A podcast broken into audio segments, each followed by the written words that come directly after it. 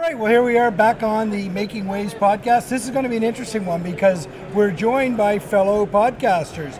And in the spirit of DefSec, this is not about competition, this is about collaboration here today. So, fellas, why don't you go ahead and introduce yourself?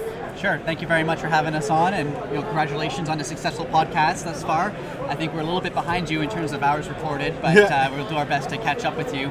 My name is Kevin Tetro. I'm with Edelman Public Affairs, and I'm also a partner of the Canadian GovTech community. And I'm joined with my colleague Mitch McDonald. Hey, Mitch McDonald, uh, co-founder of the Canadian GovTech community, and uh, yeah, we're excited to be on here with you guys and uh, learn a little bit about your experiences and hopefully share our experiences podcasting. Well, you know, it's interesting. There was a lady on earlier. I can't remember who said it, Alan, but she called. I think it might have been Louise Mercier. Co-opetition. This is why we want you on. This is co-opetition, is what this Yeah. is. this is fantastic, guys. So Jerry and I always like we're two fellas from Newfoundland, so we always like to to dive a little bit deeper before we get into the conversation around what you're doing. So where are you from? I'm from Ottawa. Don't hate me for it. No, You know, he lived in Ottawa. I lived in Ottawa. yeah. I visited there more time than I can mention. Your whole life in Ottawa? Yeah, born and raised in Ottawa, and that's where we currently are. Right on. How about yourself? Born and raised in Ottawa, uh, but spent some time in Miami, Florida, and uh, a little bit of time in New Brunswick too. Tell me about Miami. What brought you down there? Sailing. I was a professional sailor. See, this is cool. How about New Brunswick? Uh, family property there, so uh, that's been in my mother's side of the family for about 62 years. Right on. You got a little bit of Atlantic Yeah, a little blood in Atlantic, you. That's fantastic. So Jerry, why don't you tell them a little bit about our podcast? Well, yeah. So make, uh, making waves is what we are doing right now. But uh, in December, Alan and I started a podcast uh, called uh, Gale Force Winds.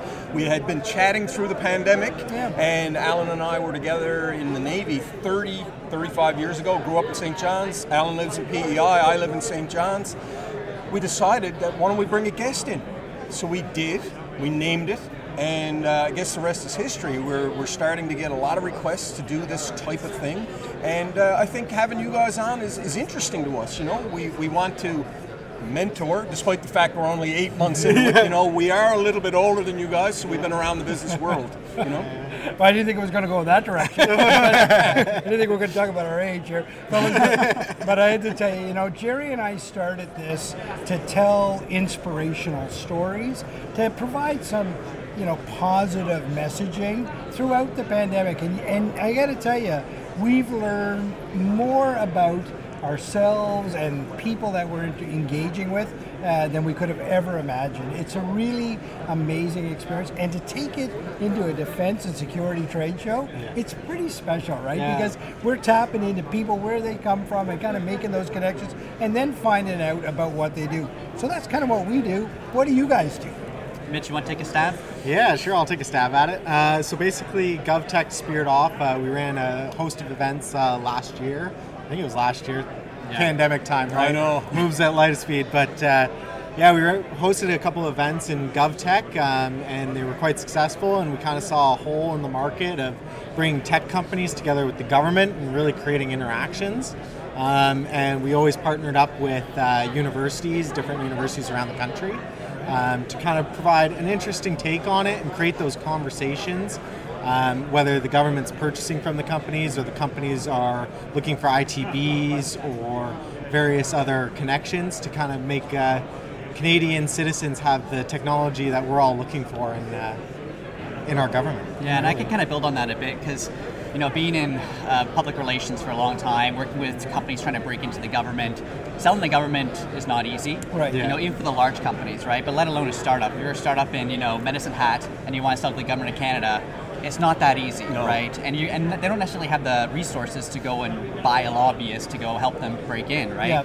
So we decided to try to connect everyone on neutral ground, and it's not about selling. It's about telling government telling people what they're working on, and companies telling them how they can help meet those needs.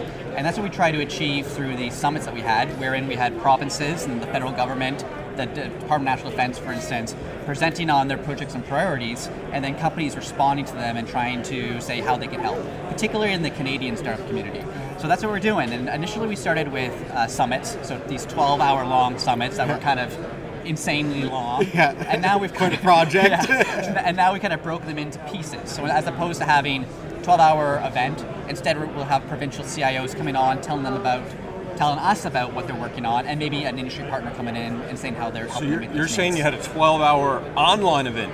Yep. 12 hours. 12 straight. hours three because we them, three of had. West Coast and we had East Coast. We covered the full day on both. And participants would usually be on for how long? We had some participants stay on for The quite a few thing. hours. Yeah. Wow.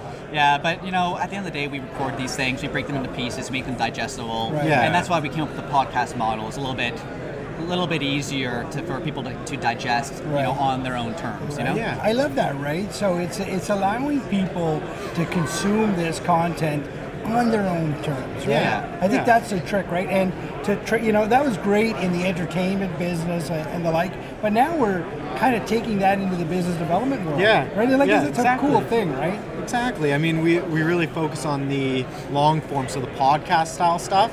But uh, we've done a really great job of trying to break that up into little pieces, whether it's five minute little snippet that provides somebody a piece of valuable information that might help them. Right. Whether it's guide them to a part of the government that they can maybe win a contract or start a connection there, or a bigger prime looking for SMEs to work on projects with them.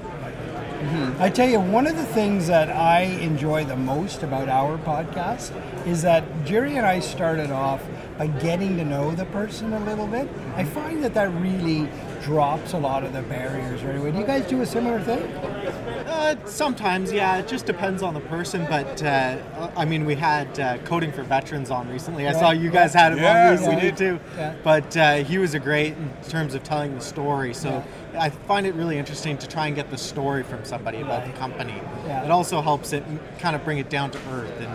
Especially if he's a bigger guy, like bigger company and everything, kind of has some of the small businesses can look and see what they did, see their story, see how they got to where they are. Well, it's interesting, you know, uh, thinking about Genoa Design and them inviting us to do this.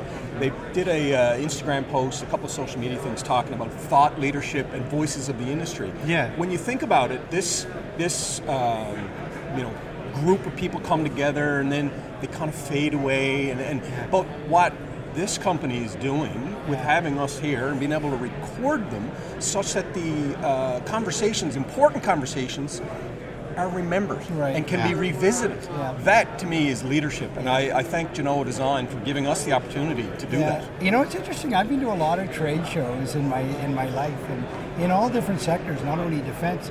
I've never seen anything like this. This Yeah. kind of live conversation being recorded. As Jerry says, it's kind of a neat. I think it's going to be a new model that might find itself because I can tell you what Genoa Design here has done is it allowed a lot of people into the conversation with just the barriers dropped, saying where the opportunities exist, what they're excited about. I mean, that's fantastic stuff. Right. Yeah, I think at the end of the day, it's all about building community, and that's the one thing we learned last year when we were holding events, and we've done a lot of events too, right? Yeah. And to be honest, they were quite often, if you're doing a standalone event, they're absolutely painful to do because you have to invite people, right? Yeah. So what we decided to do is opposed to building up an event every single time, which is awful.